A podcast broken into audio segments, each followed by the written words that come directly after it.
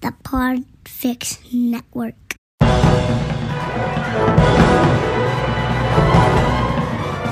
Hello and welcome to episode 234 of the Filmmakers Podcast. This is a podcast where we talk filmmaking from indie film to studio films and everything in between. How to get them made, how to make them, and how to try not to F it up, in a very, very humble opinion.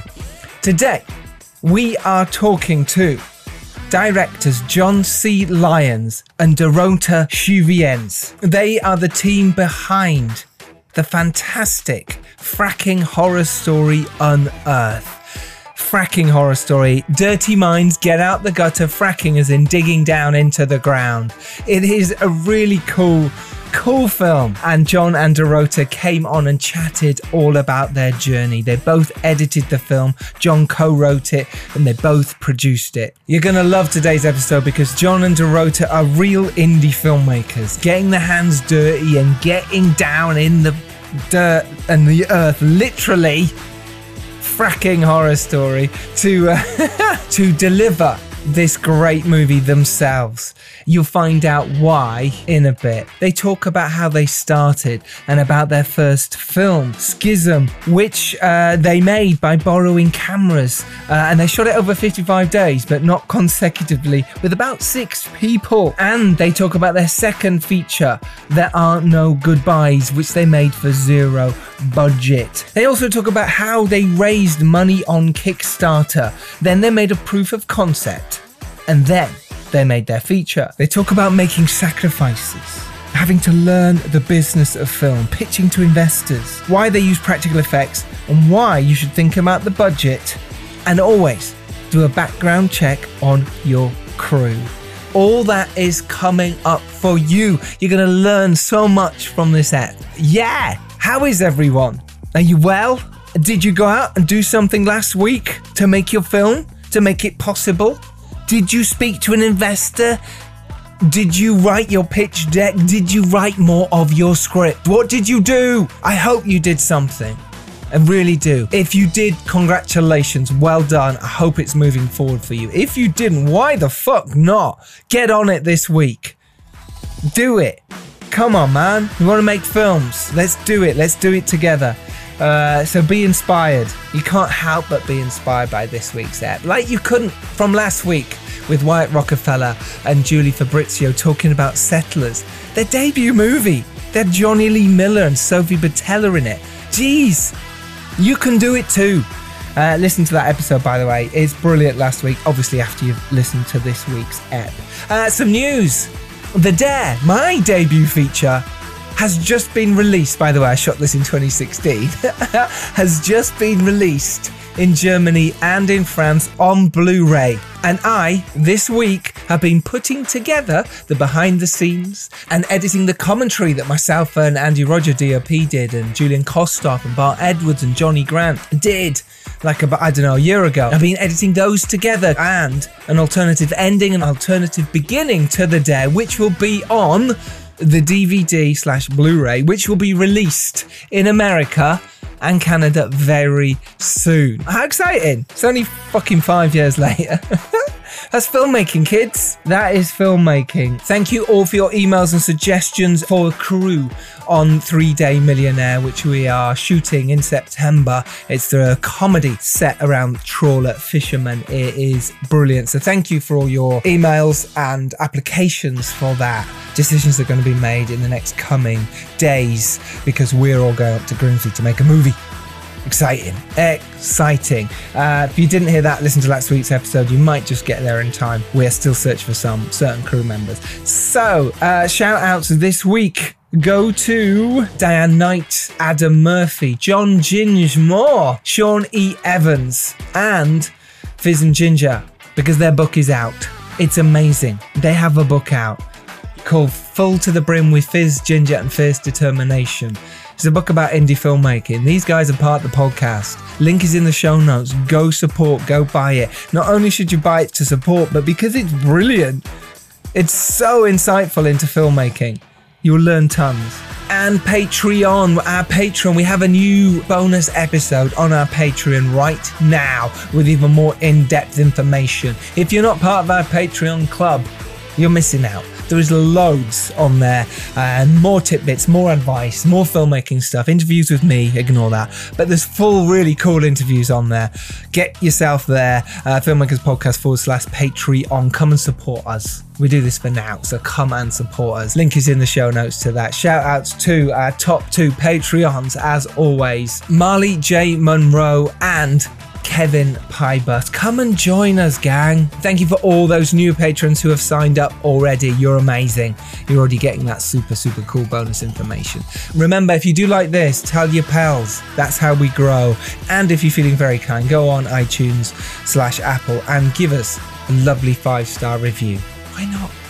Why not? Right, let's get to it. Our episode with John C. Lyons and Dorota Swies talking about their journey, filmmaking, and their ace new film, Unearth, which is out now. Here it is.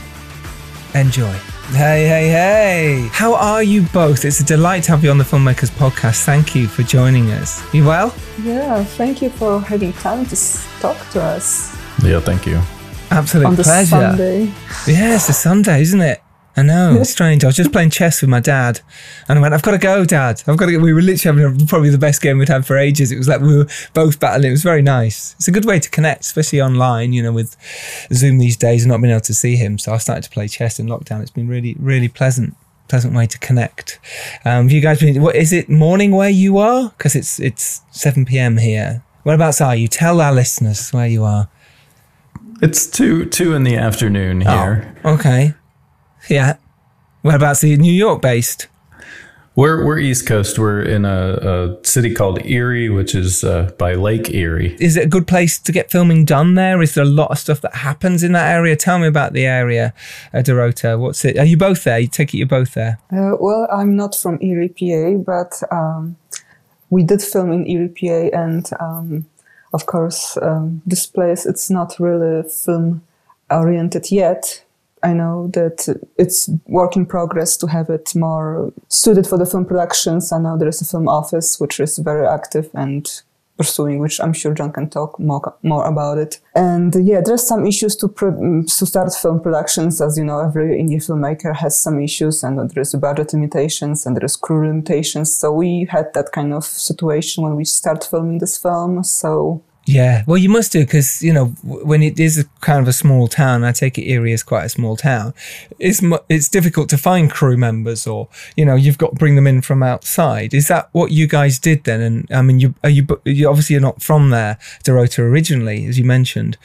But is a kind of a thriving community? You're making shorts there. What's happening? Yeah, it's uh, we're we kind of served as the guinea pigs, uh, really, Giles. As far as with Unearth, we wanted to test the waters to see if somebody could shoot, you know, a sub million dollar, you know, movie with professional cast Yeah. and crew um, in our little corner of the world, uh, and and we pulled it off. But yeah, to Dorota's what Dorota's saying, yeah, we're we're definitely building a new industry here in northwestern Pennsylvania, and um, yeah, it's very green. So the cool things about Erie is we're our location is right on a lake, which you know can double as an ocean. So we have beaches and waterfront, and then our four seasons here are all very intense. There's very snowy winters, very rainy springs. The fall is beautiful. The summer is super hot uh, and we filmed on Earth in in the uh,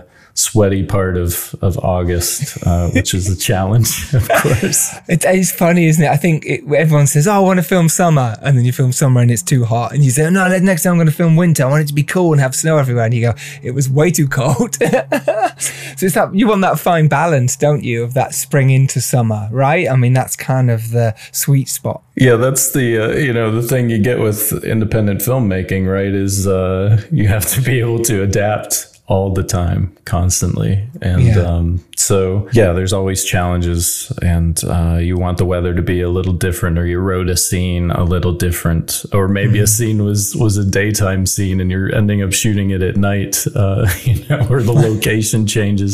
Like we um, we our film takes place uh, between two neighboring farms and we had locations, but we lost one of them um, at the last minute. And the farms are supposed to be right across the road from each other and very isolated. So we were in a mad dash just a couple months uh, before production uh, to find new locations. So Wow. yeah, I mean, there's all kinds of challenges, right? Totally. I think I think that's that's just filmmaking. Indie filmmaking is I say this a lot, it's just compromise after compromise, you know, and in the end you compromise those compromises because how else are you going to get it done? No one knows that when you put your film out and it's get reviewed and all this sort of stuff. They don't know what you've gone through. They don't care either.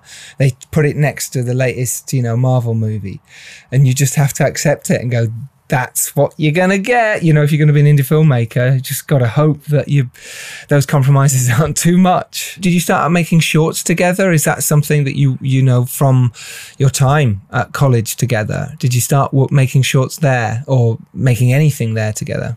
How did it work?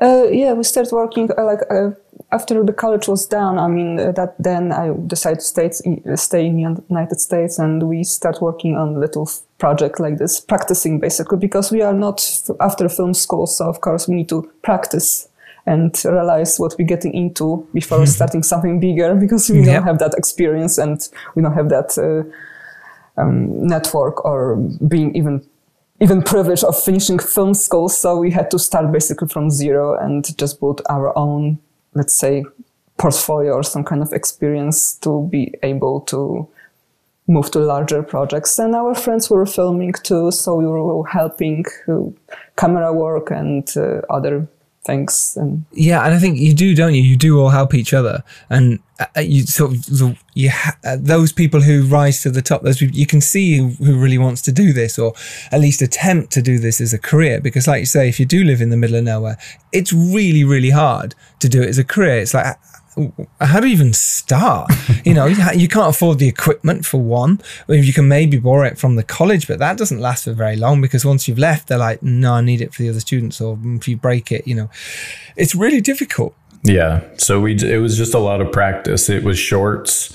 Um, we did a couple, you know, zero budget features. Um, yeah, all in. Oh, what would you say, Dorota? Maybe like ten or ten or fifteen years, probably of you know practice essentially before um, we were like. You know, and kicks and Unearth started as a much lower budget. Uh, not that our budget was large by any means, but a much lower budget uh, project on Kickstarter, and it was just because you know uh, there were like 275 people across the world that mm-hmm. contributed to that Kickstarter, and we got 150 percent of our goal.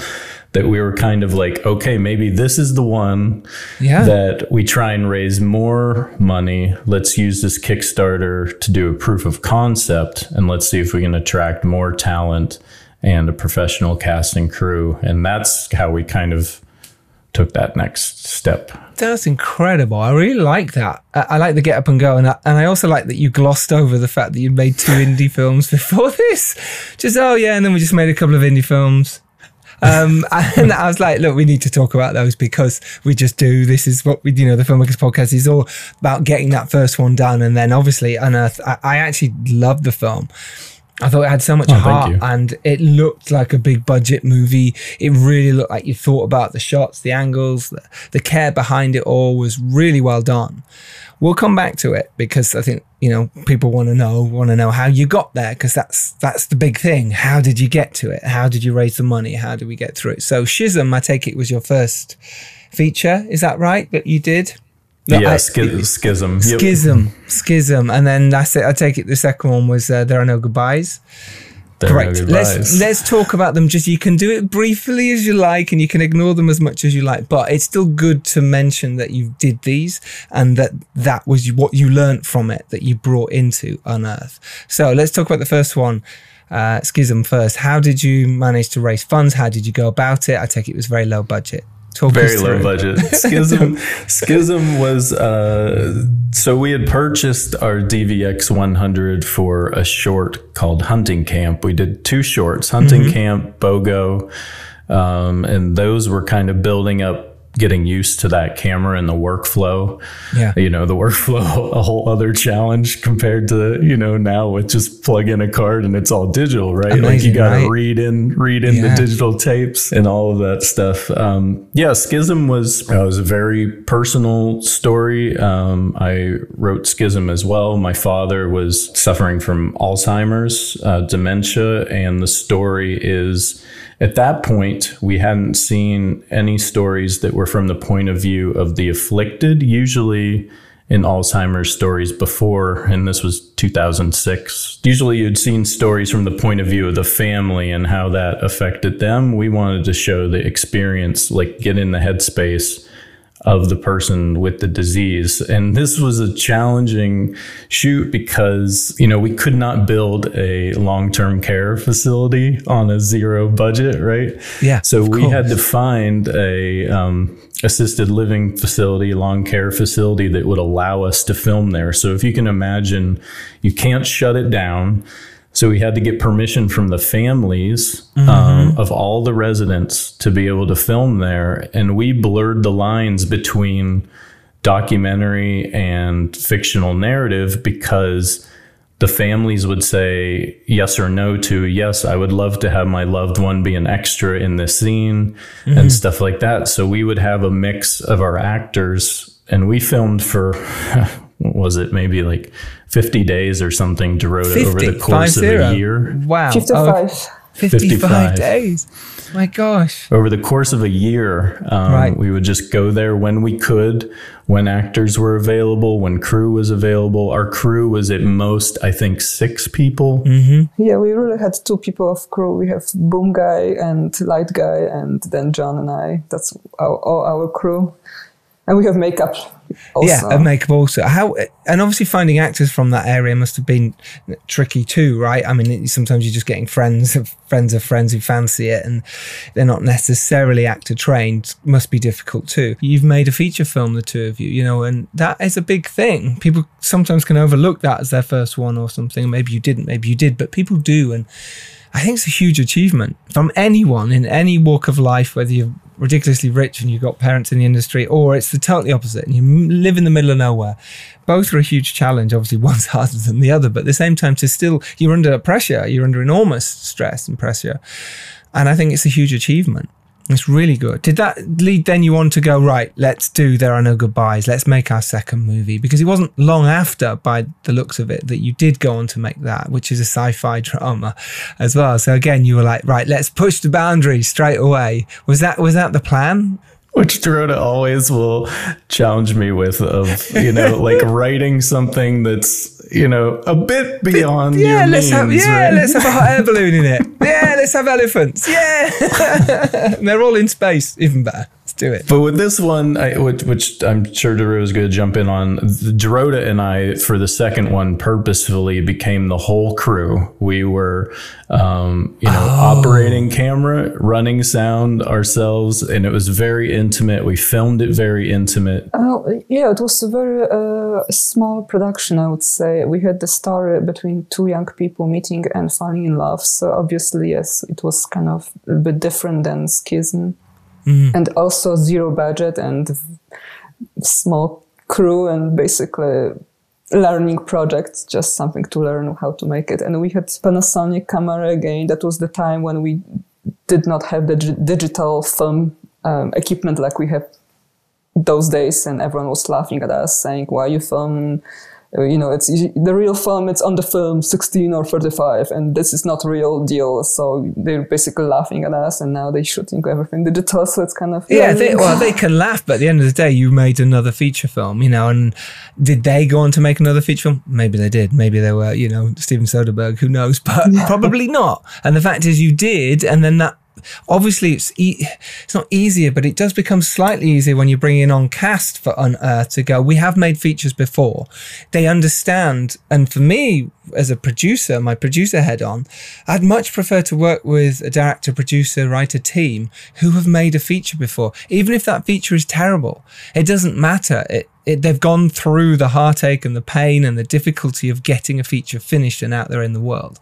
It's a huge thing. Yeah, I say it really is. So, it, you know, hats off to you for doing it. And the fact is, you two did this just the two of you is pretty impressive. Was that and was that just out of necessity? Was that just kind of like, look, let's just go on with it? And obviously you had your cast as well. Some of these casts are great as well. So was that just a kind of necessity again? Let's just get on with it. Let's just shoot ourselves. How come you didn't bring others on? Well, because there's no budget and there was just, uh, right? And there was no, we are in the middle of nowhere, so people have regular jobs. They don't really make movies for a living. So it's again hard to get someone who is, will be interested working for free and with some kind of experience and equipment. We didn't have any equipment either to either rent or buy. So it's like, why we need people if we don't have nothing to operate? Yeah, we kind of did in the opposite order of like, you know, it, just looking at it on paper, there are no goodbyes probably should have been like our first feature because, you know, it's just the two of us just using, mo- I mean, mostly like probably 90% natural lighting. You know, it, the scheduling was tighter and, and things like that. And it was just kind of like, shooting with the locations and you know accessories and things that you have and kind of building the project around that. So whereas then we you know it would have seemed to have been the next logical step to then go to schism which would have mm-hmm. seemed bigger than that filming in a very difficult environment with tons of extras. Yeah it's interesting. I guess maybe you know, because Schism was, I'm, I'm trying to think back now, um, but maybe because Schism was such a lengthy, you know, kind of challenge in its own right. We were kind of like, let's just scale down, do do something intimate that still, of course, has a sci-fi bent to it. And I will mention, Dorota and I, uh, we had some vacations, you know, that were coming up between shooting. Like we went to Poland and the Czech Republic and Ireland. So of course we tied all of that into like the sci-fi elements of the story and filmed there as well. So of course, if you're going on holiday, the two of you, you're like, well, why don't we just shoot? There. Yeah, absolutely. I love that. How did you work that with the actors then, or was it a case of you just shot other footage there? Dorota got to be an actress. Yeah, I, was, I was the oh. actor. on the I cliff see. of uh, Mother Mother Cliff. The what are they called? Cliffs of Moher. Mm-hmm. Oh, in Ireland. Okay. Wow. Wow. So therefore, you were like, well, look, we might as well shoot you traveling, going around. I love that. But that's how indie films should be made when you're starting out or trying to make movies. Why not? Why it not? It gave practice? us scale. It gave us pretty epic scale. Yeah. Yeah, I bet. Yeah. what did you learn from those two films then? You know, moving forward into Unearth, was was looking back now. What what did you gain from that whole experience to go right? I'm not going to do that. I'm not going to do that. I mean, I think you learn one thing is that um, and this is no disrespect to anybody that worked with us. Like you have to be a certain level of crazy to work on films and kind of sacrifice so much time and so much effort that really no one quite understands until they're there on set, right, Giles? Yeah. So it's kind of like what we learned is that no one's going to love your baby like as much as you, um, mm-hmm. even even if you're paying them, you know, to kind of, to, love it as much as you a little yeah. bit. Um, but yeah, it's like it's only really going to make it as far, you know, not to put like all on the indie filmmakers' shoulders, but really to put all on the indie filmmakers' shoulders is it's only going to go as far as you have that stamina and the as as far as your shoulders can can hold that burden you got to like drag it across the finish line i think is probably what i learned Dorota. Uh, yeah, uh, yeah, similar. You know, you, you need to be really um, desperate and determined to have that um, finish line in mind to have it done and understand that working with different people require to be more flexible and understand the are living people and they have their characters and I know the actors are very sensitive souls. They appear like very high confidence, but deep down inside they're very fragile and very mm. um, sensitive to any kind of critics. So you have to be wor- have to be very careful working with actors because they are very delicate souls. totally agree. And it was good that you got to be an actor, you know, for a while. And I think that it does make a big difference. I think you learn so much, you know, as an actor for years and you realize how to directors should talk to actors or they don't be scared of them and what they need and wants and every actor's different and it's so important. You're absolutely right uh, Dorota. It's really important. Really is. And just to, to get your head around that um, for, as, for, quickly as you can. Which brings us nicely onto Unearth John would you like to tell us what it's about? And I can play the trailer and uh, then we can dive into it. Yeah, of course. Uh, Unearth is a story about two struggling neighboring farm families. Uh, one day they get a knock on the door and the opportunity to turn their lives around by leasing their land to a natural gas company. Uh, one of the families agrees to, the other does not. This fractures the relationship between the two. And as the land is drilled, not only uh, is the water contaminated at the two families, but something else unexpected is released and things go downhill. God help us if we get another weak yield this season. I got you all finished up. I can do $50 cash. Got a family. I don't think you guys are seeing the full picture. Catherine, you got a highway at the back of your field now. But where's your dairy business? Telling you, we gotta go big. We gotta get out. Eddie Drake, Patriot Exploration. Not interested. We could pay up to $1,200 an acre. The world is leaving us behind. I know you had a visit with today. You make the decisions that's best for your family. I'll make the decisions that's best for mine. Does that sound like something you might be interested in? Jesus, Dad, wake up! Hang on, just, just close my eyes for a second.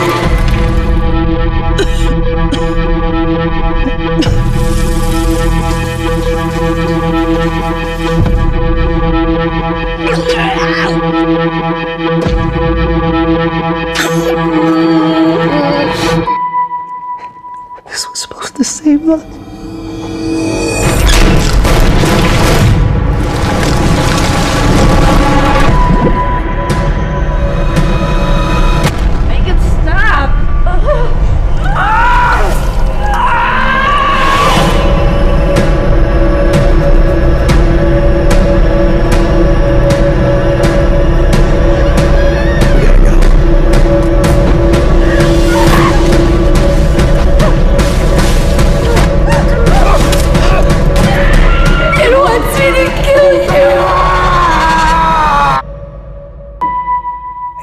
It's so great. It really is a really interesting angle you've taken on the whole fracking thing, which is obviously a big thing, and it still is. But I imagine when you first started coming up with the idea, it was even bigger. Fracking was huge, and you like say you mentioned before, but you started to work on this in probably 2015, 2016, and this was the first time that you directed together. Um, what? How did that conversation come about? Why was it? Why was it a case of let's do this together? What was um, what was the thoughts behind this?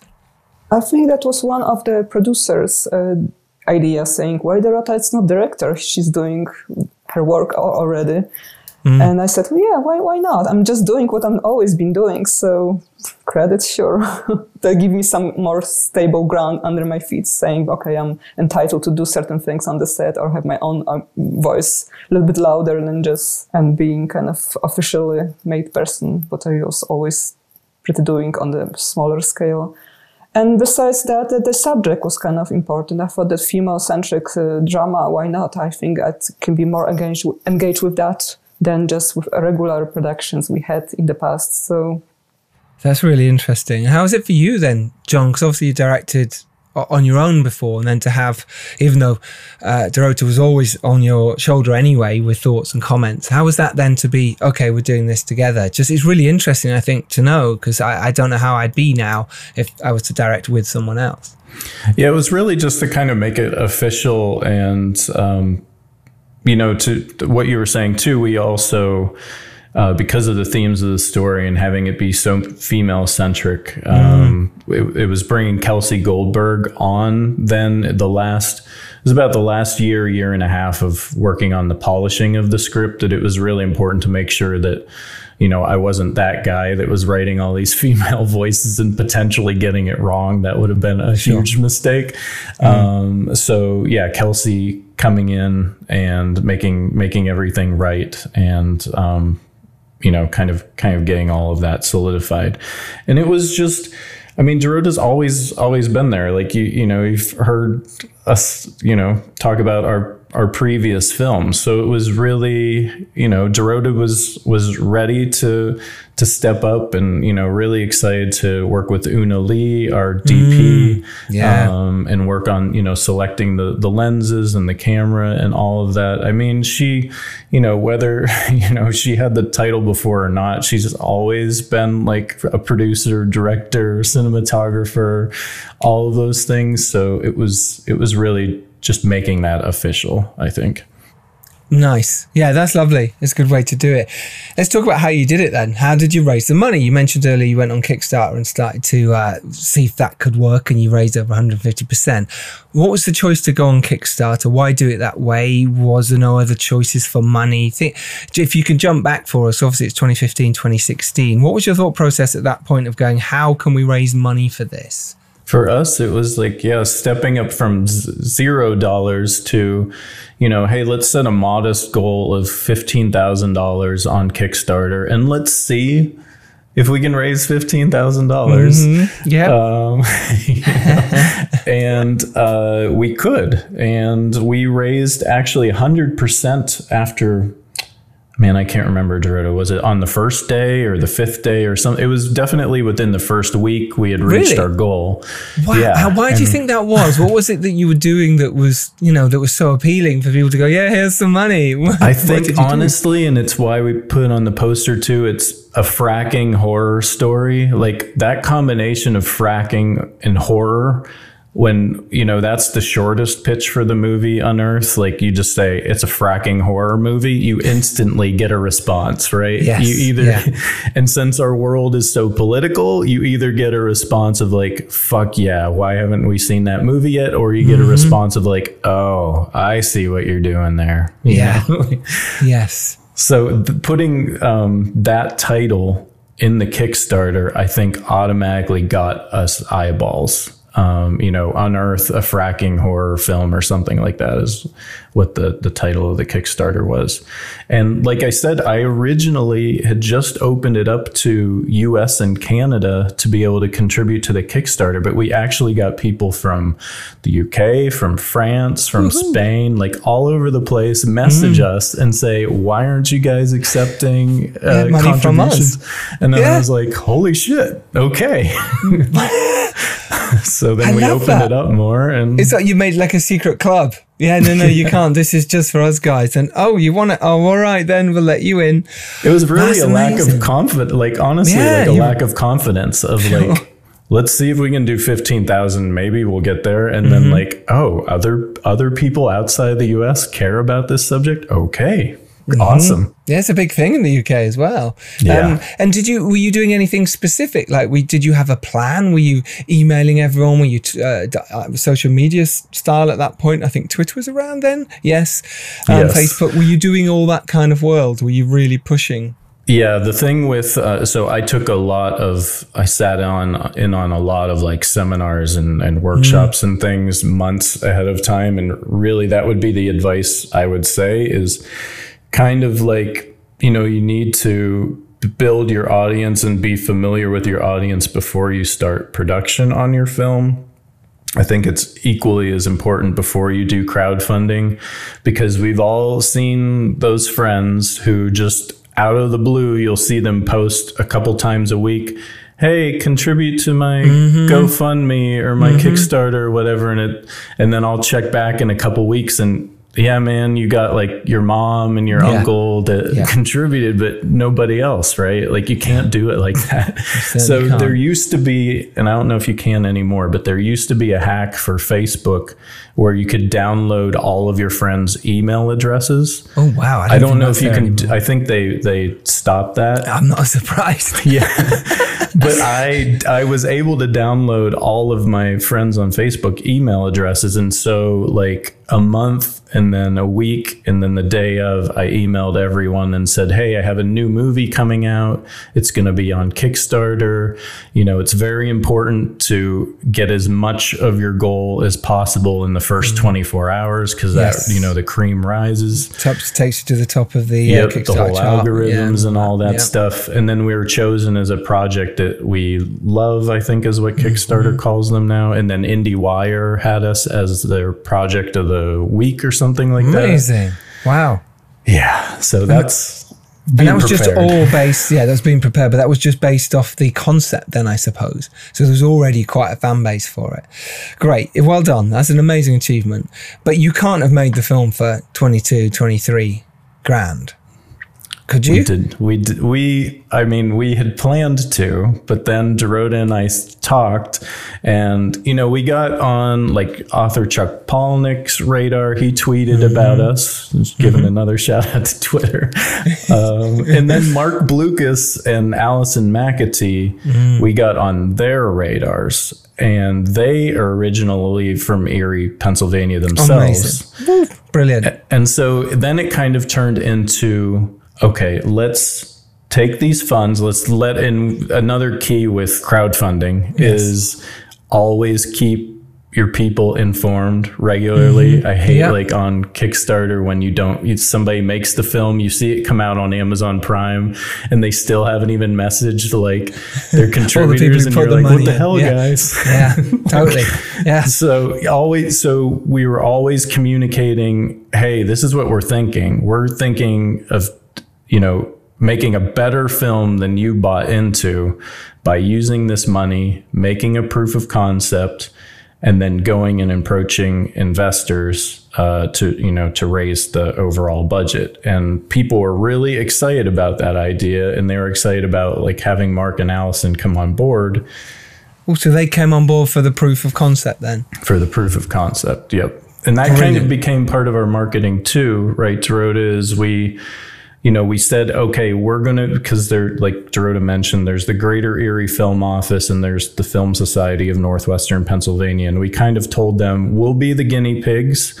We will try and raise investment locally. We will shoot this proof of concept. We're going to bring talent home, and that's how we're mm-hmm. going to market this and hire Yeah. local and let's see if we can kind of make this a calling card for Erie that people can do this in Erie. that.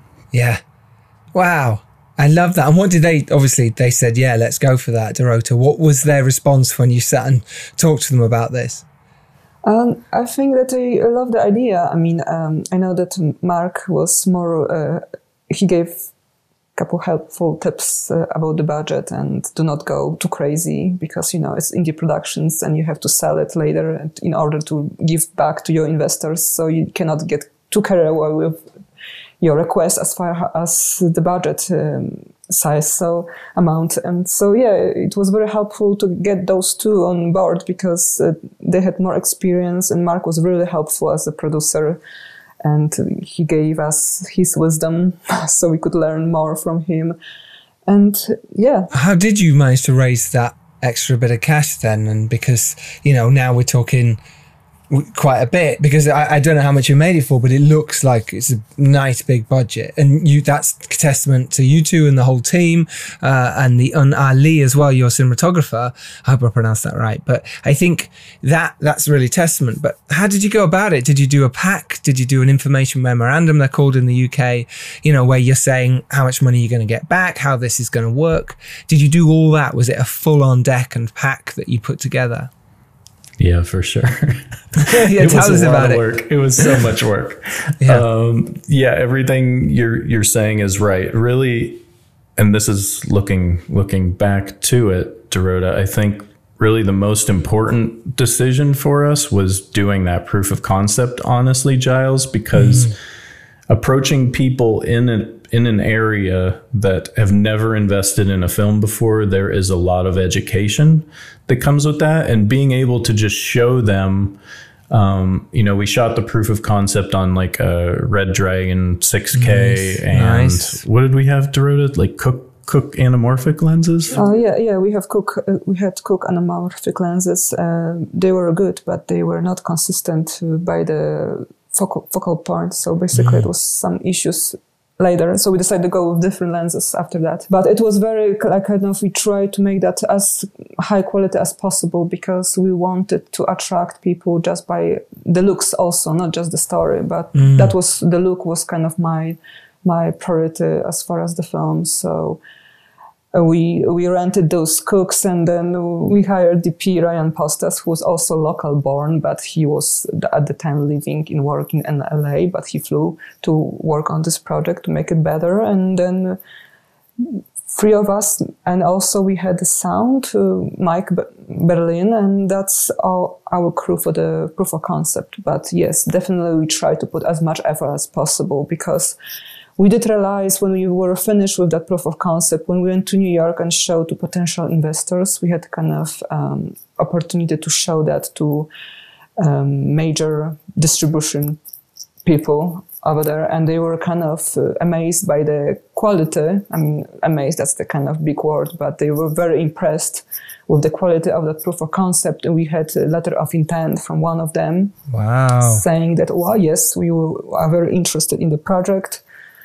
So I think it's definitely worth of doing that for actual production. Totally agree. I think I think where a lot of filmmakers do fall down here is they try and make a proof of concept on a really low budget.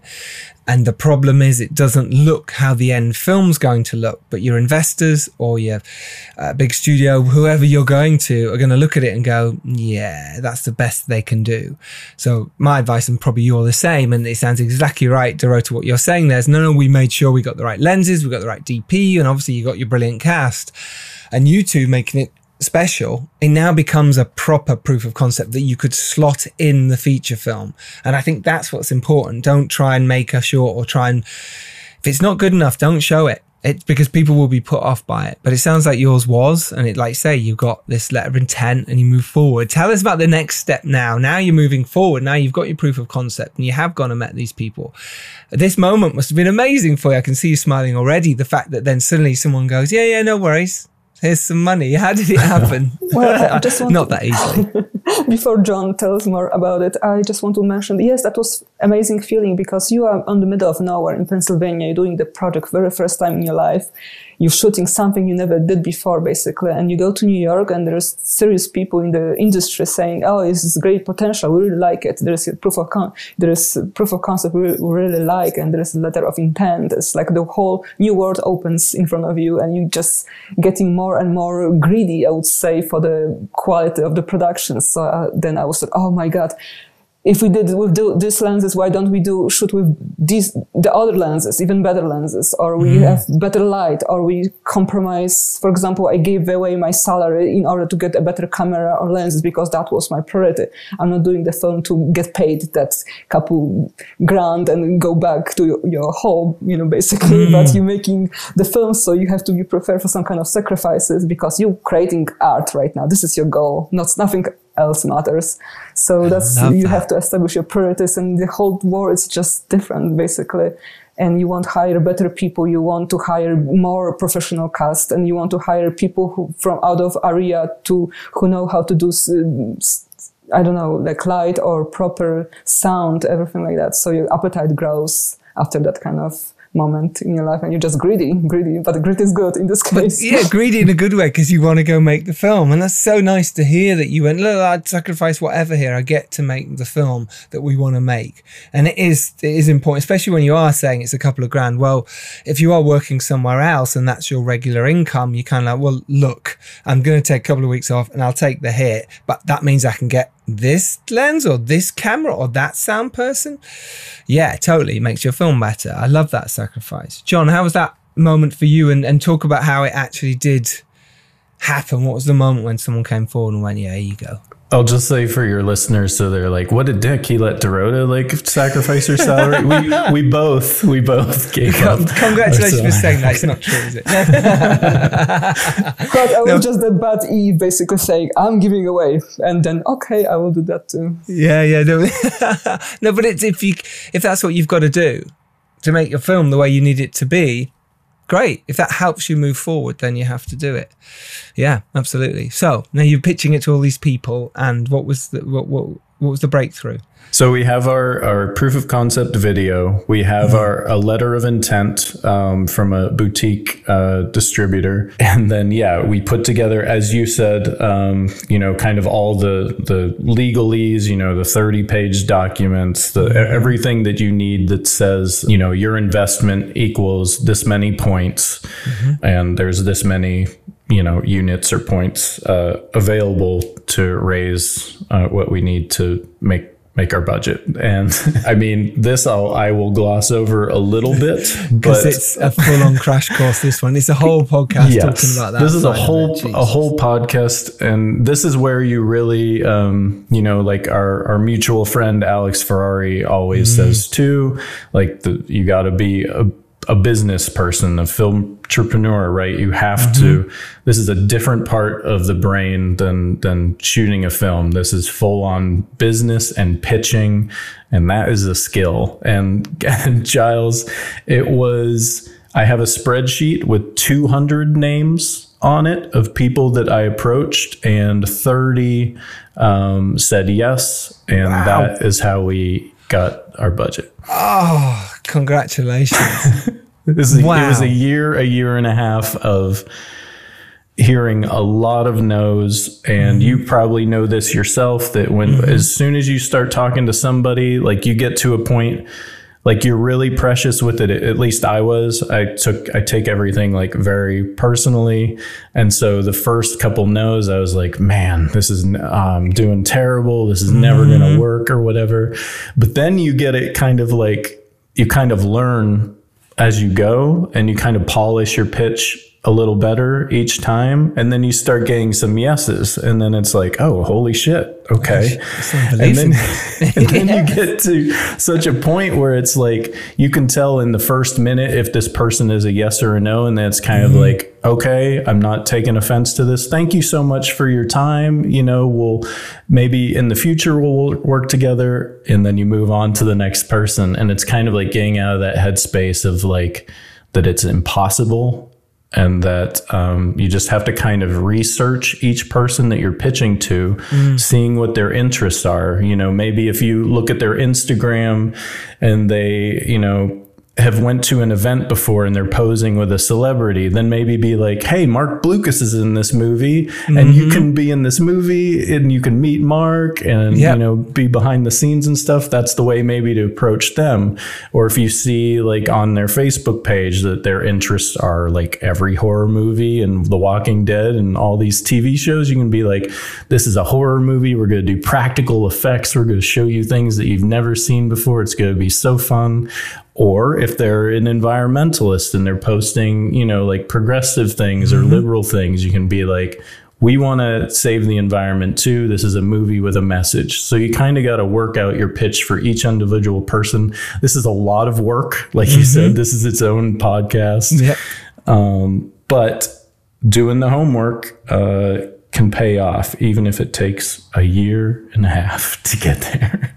Well, congratulations. And I love that little sort of explanation you, you did there and some great advice because, you know, people don't know how to talk to investors or approach it. But it seems like you did so well. So congratulations. It's an amazing achievement. It really is. Now you're making your movie, Unearth. It's, it's great. I really enjoyed the sort of the drama side of this. You know, the acting, the performances were fantastic.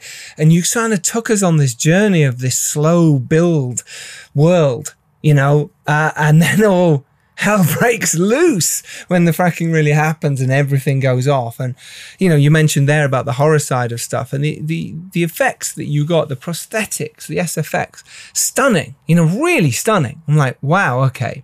So you must have raised quite a bit of money to get this, or it was a certain people in the area that were were good. Were you bringing people in from outside now who weren't necessarily in Indiana area? How how did you go about the, the the whole sort of process of making the movie? I'll let's see. Yeah, this is all, all really great questions. Um, Sorry, I did them all at once. Apologies. No, no, no.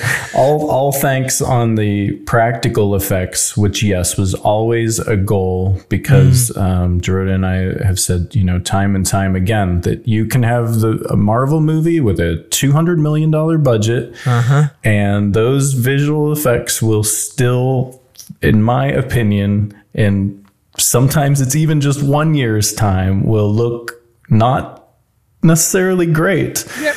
Whereas practical is captured in camera with the real light uh, that's hitting the actors, and all the objects are hitting your practical effects. And what you've got in camera, you will always have because it's a real physical object. So, shout out to Tolin FX, who is in Pittsburgh, Pennsylvania. So, about Nice. um, an hour and a half, two hours south of us.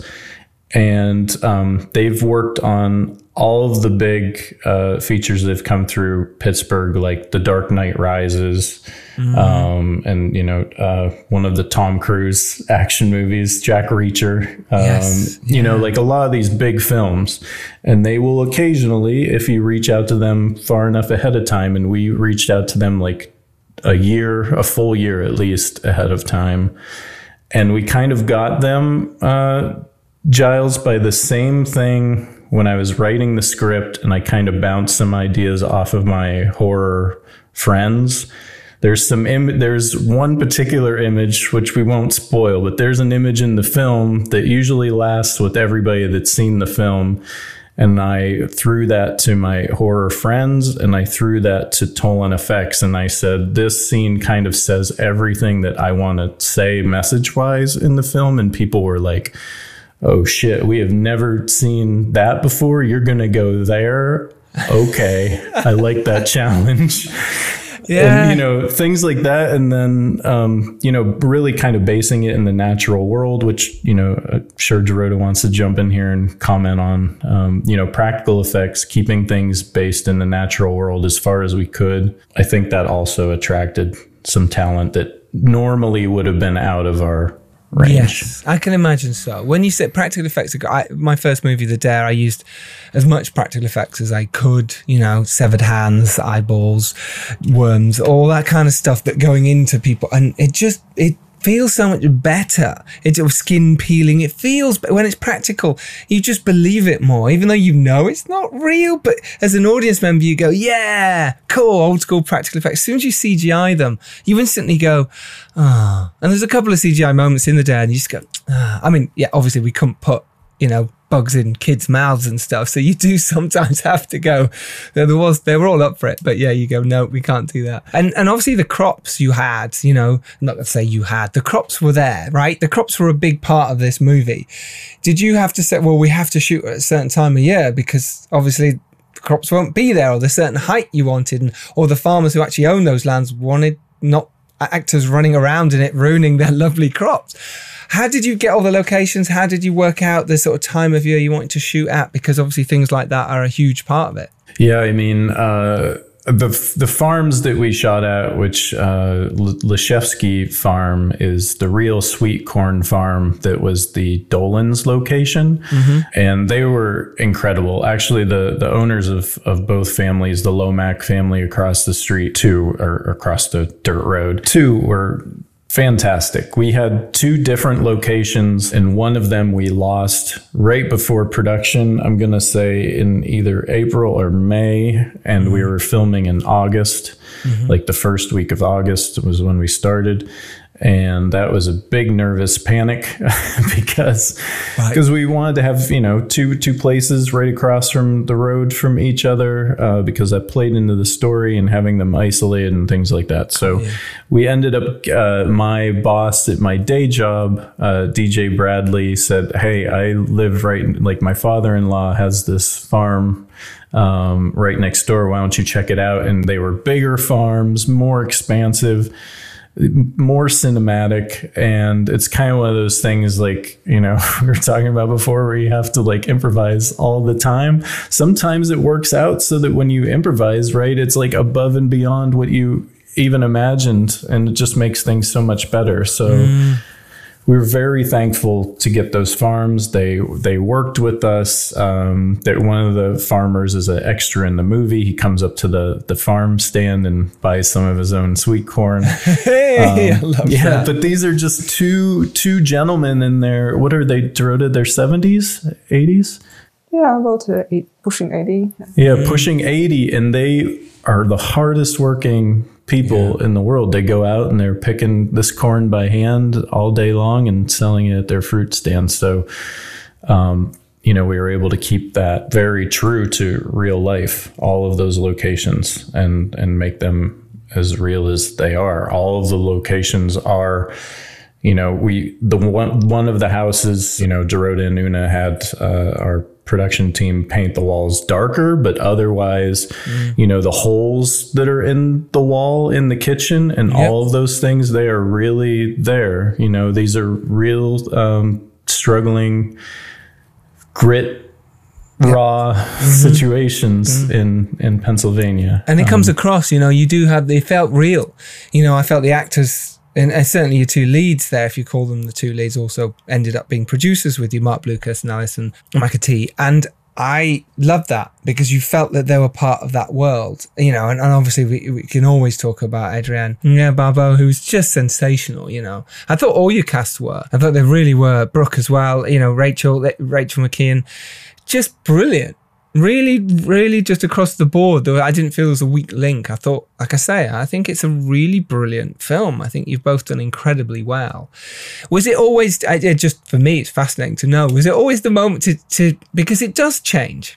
It's kind of a bit like Dusk Till Dawn, where you're going down one journey and then suddenly it goes and pulls the carpet from when you go, oh my God, everything's going on this you know, and what's real, what's not at this point, what's hallucinating, what's not.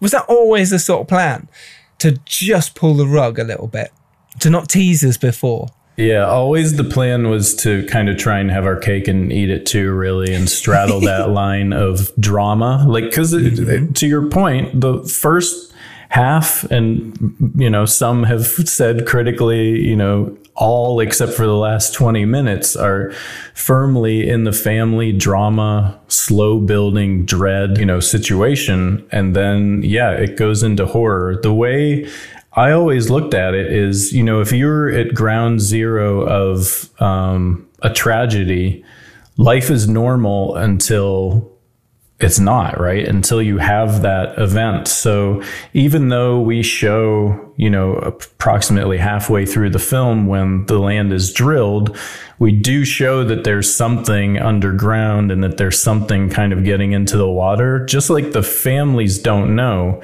You know, we kind of leave that out there and simmering and you see people, you know, start coughing and maybe start getting rashes and, and things mm. like that. Like we, I, it's maybe something that on a second viewing, you know, you'll see some of the hints in there where it's like, you know, now that we've lived through a pandemic or we're still going through a pandemic, it's, you know, every cough and sneeze kind of has a different vibe right now. Mm-hmm, but it was kind of like putting things like that into the film early on and have somebody say like oh it must just be my allergies or whatever. Well it's not it's not it's your not. allergies. something this. else is yeah, going on.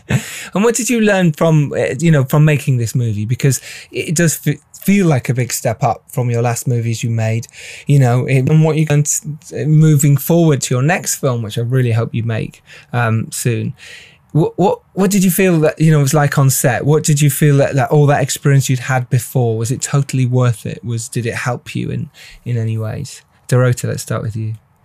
Uh, yes, definitely. The previous ex- uh, experimental projects definitely help a lot, but this particular project was the whole new experience, and I learned so much that it's uh, you cannot even compare to pro- previous work I did you have to learn i learned the most that you have to think about the budget where it goes. What's what do you have to prioritize? Uh, i would spend less in certain departments and put maybe more in other departments.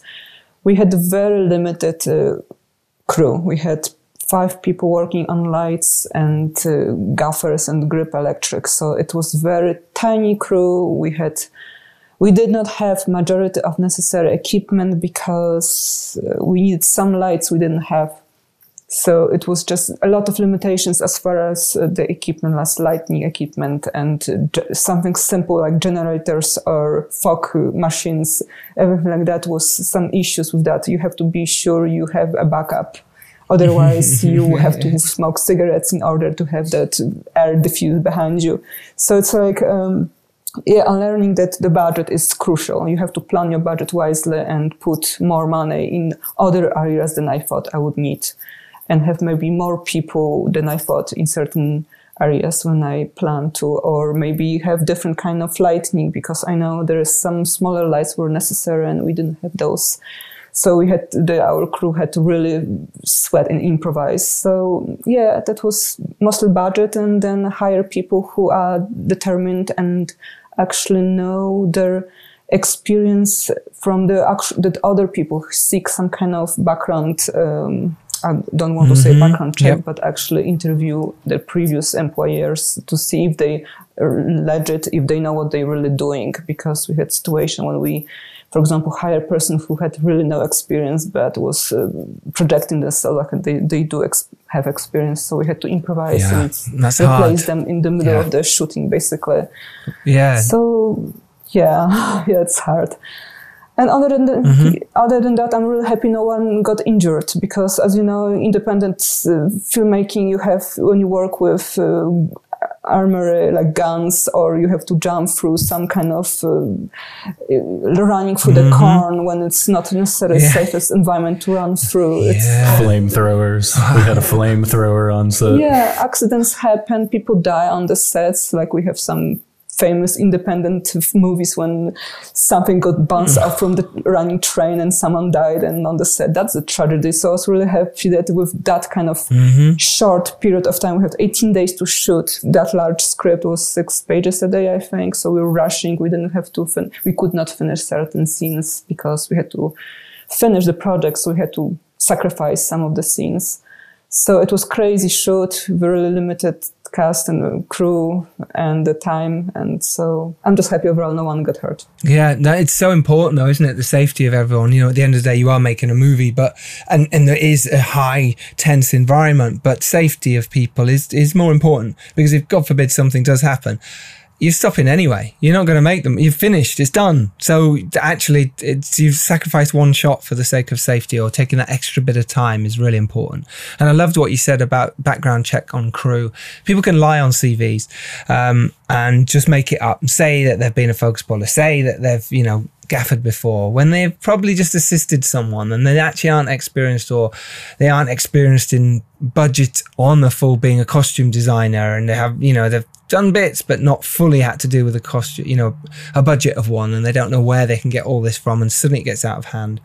Brilliant. Great advice. John same to you. What did you learn on this one? What's uh, advice can you give filmmakers Oh, Dorota stole stole one she of mine. She did well to be fair it was, was really great. good so good luck uh, yeah, I'll just I'll just back up Dorota and say, yeah, do your due diligence. I mean, you know, once you start ramping up to production, like you know, once we had Adrienne on board and the dates were, you know, then like really locked, and it's kind of like, all right, you don't want to lose, um, you know, some of like our, our biggest name right in in the film you can overlook um, kind of your and this is where it get gets complicated when you're being a director producer. You know you, your brain wants to you know we want to lean into that creative side and like go full on into directing but it's like reminding yourself of that business side the producer side and not overlooking not taking your eye off the ball of due diligence with crew. Chances are, if you know during the early meetings and pre-production meetings and stuff, if you if your spidey sense was going off that you might have an issue uh, Mhm. with with someone. It might be worth like really exploring and taking that bullet before you start filming instead of having to let, you know, a couple people go on day one.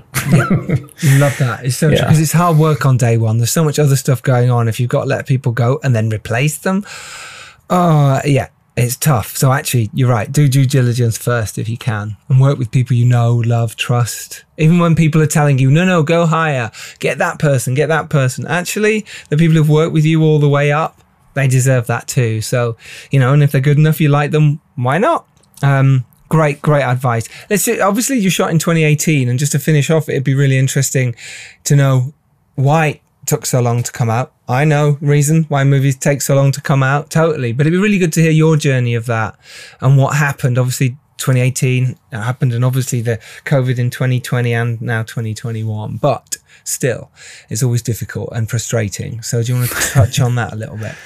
Yeah, I mean, uh, it, it kind of covers some of the stuff we've we've talked about with budgeting, and you know, Dorota and I were talking to a fabulous editor that was like our dream to have this editor on the film.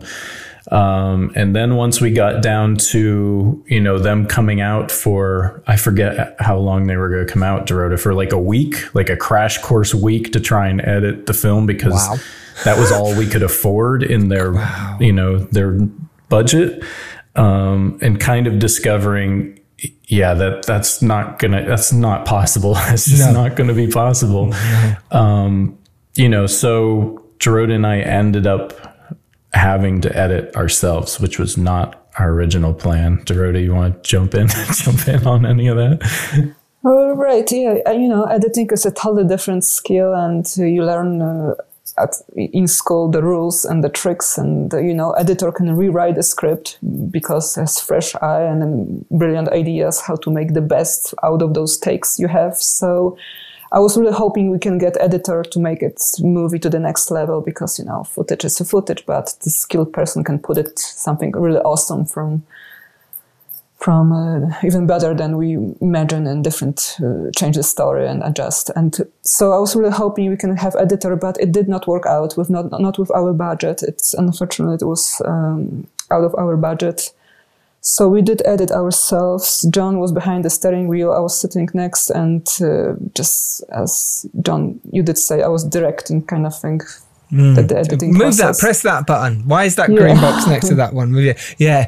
But you both edited before, so it wasn't like this is new, new, but still editing a feature film with all that footage is hard. Yeah, it's it's a lot of a lot of footage, a lot of uh, gigabytes of footage, and you have the sound, and you have the different takes. It's totally different pressure when you have uh, that kind of project, and you have people above you waiting for this to be done, basically. And yeah, that was a lot of. Uh, a lot of a lot of stressful time because you know I, I do realize we did not film everything I wanted to film. We had to compromise and we had to cut the scenes, some of the scenes because we were running out of time.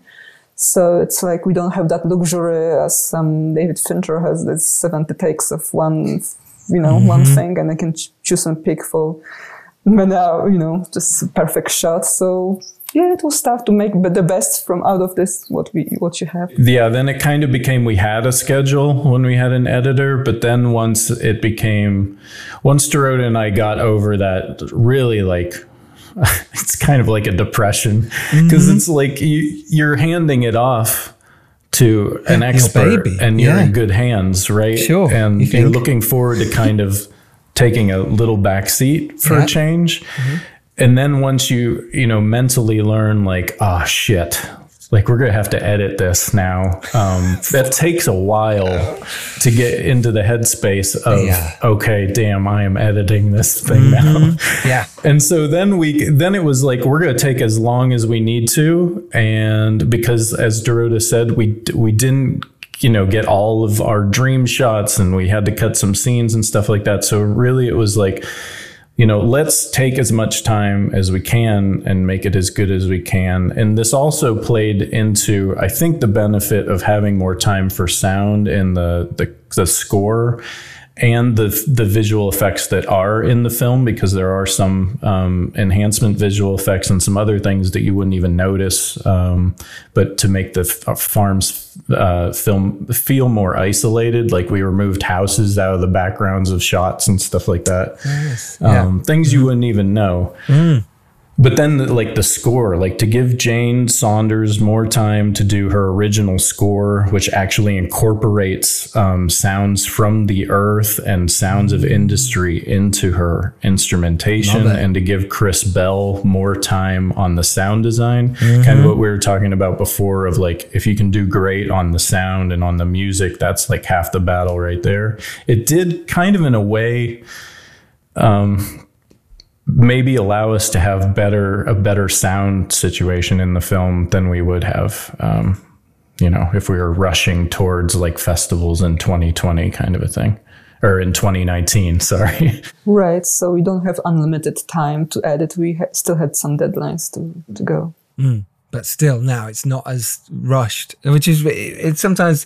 God, I I don't want to edit my. I'm really not interested in suddenly going. Oh gosh, here's all the drives. Start the edit process. I just I, I feel for you because once you've edited it, you kind of want someone else to lead that, and you then come in and shape it with them. So I don't know how you got through it, but well done for doing it. And and then you got. Did you go back to the same distribution company who'd given you that letter of intent? Or were you now in a position to go, hey, we can go wherever we want? We've got a great movie. yeah, we we did not. Um, but it, it, was kind of like once we got into Fantasia, which is a mm-hmm. fantastic genre festival. It's like the biggest genre festival in North America. That was kind of like. Um, you know, kind of again going back to the Kickstarter situation, it was like, oh wow, we've made it into this really fantastic film festival okay, let's see maybe what what doors can open now. Um, mm-hmm. And we got our international sales agent, Reel Suspects, um, right after our first screen, or was it before our first screening? I can't remember now. But yeah, things again started falling into place, and then of course, then you have the situation where you're making all these awesome global film festivals, and damn it, you can't go because there's a pandemic. you know, it's yep. like yeah. then you have all those challenges. Um, but yeah, it's um, it's been interesting, and we've had some really good partners with our sales agents and our distributors thus far. They allowed us, uh, Giles, to hold on uh, in the states to our theatrical because no one was going to do mm. a theatrical. Um, yeah, so therefore, give know, us in, the rights, and April. you can do little screenings yourself. Absolutely, yeah. so important to hold on to those rights. Actually, yeah, they're not going to put it out. So we premiered in Los Angeles. We were the first film at Laemmle Theaters, uh, the historic Laemmle Theaters, to sell out post pandemic. Wow, wow, wow. We had somebody uh, during during that scene we talked about that uh, ran out of the theater and vomited on the theater wall. Oh my uh, god, which is a fantastic story. It's a fantastic story. premiere. I mean, so yeah, it's been a long, a long eight year journey. Very interesting. We've learned a, a hell of a lot. yeah. No, we have. And congratulations. You know, it's really great. The film's out now. Unearth. Do go see it. It's, it's out in America. It's definitely out in the UK. What other mm-hmm. territories have you got at the moment? Yeah, it's on. It's Signature Entertainment, which is fantastic Woo-hoo! in which the is, UK. Which is uh, they just well they uh, they're my company. They made Arthur Ooh. Merlin with me, and we just done Wolves of War. The War film was with Signature, so congrats. Yeah, yeah no, they're fantastic. So yeah, they congrats great. to you. Yeah. Um, Fr- yeah, France. Um, let's see, Germany, France, U.S. and Canada. Am I missing it? Ireland. Um, Ireland, yeah, because UK. Yeah, and they're still they're still working on it. So we actually just played in the BIFAN festival in South Korea. So we're still actually in festivals. It's been over a year, and um, yeah, hopefully uh, more more countries to come and more places can see it. Amazing. Listen, congratulations. Unearth is amazing. You deserve a huge round of applause. And uh, everyone should go see this movie and support indie film because it's it's great. And you guys, it's a lovely story as well. You've done well. And I can't wait to see what you guys do next. Huge congrats. Well done. Thank you for your time and what you do on the podcast. It is uh, priceless. Thank you. Bless you. Thank you so much. Um, where can people find you on the socials? Yeah, we, unearthmovie.com is the main site. And then our handles for Facebook, Twitter, Instagram are Unearth Movie, except for. Um, which one is Unearth Twitter. the movie? Twitter is Unearth the movie. Otherwise, we're Unearth movie everywhere. Amazing, uh, so good. So go go follow, go tweet the guys as well. Um, I take it your Twitter handles are on Unearth Movie. Yes, yeah, we are. Um, Your yeah, John Lyons C. Lyons Productions and Lyons Den Productions. Yeah, yep, yep. Yeah, and it's Sweeze. Do you pronounce it Sw- Sweeze or Swise? Just uh, well, uh, normally I would say Schwiens, but uh, Svens. Wow, Schwiens. Dorota Schwiens. Nice. But no, normally you'd say that, but then is there an alternate? but I have, uh, I, I, forgive a lot when. Yeah. It's okay. Swise. I, I react. I will, will look your way if you say Swiss. Swiss, but Swise is best. Great. That's perfect. No, thank you. Um, remember, you can go out there and make your indie film just as John and Dorota have done. You can go out and do it. Look at that. You can raise money on a Kickstarter, you can make a proof of concept, you can go out there and then raise more finance, learn how to do it, learn the business side of it, and go make your film and get it released out into the world. And if you're lucky enough to rise up and do well, it is your duty to send the elevator back down. Uh, we will see you next Tuesday. As always, you can follow me at Giles Alderson. You can follow the podcast at Filmmakers Pod. Do go on there and do thank all our guests for coming on and talking. And if you do like this, tell all your friends. That's how we grow, and that's why we keep doing this to help you. Again, John, thank you so much for your time. Really appreciate it. Thank you so much. Dorota, thank you. Thank you. Great. We'll see you all next Tuesday. Take care, stay well, and go do something right now, this second, to go make your film happen. I can't hear you doing it. Go do it. Do it now. see you next Tuesday. Take care, everyone. Bye bye.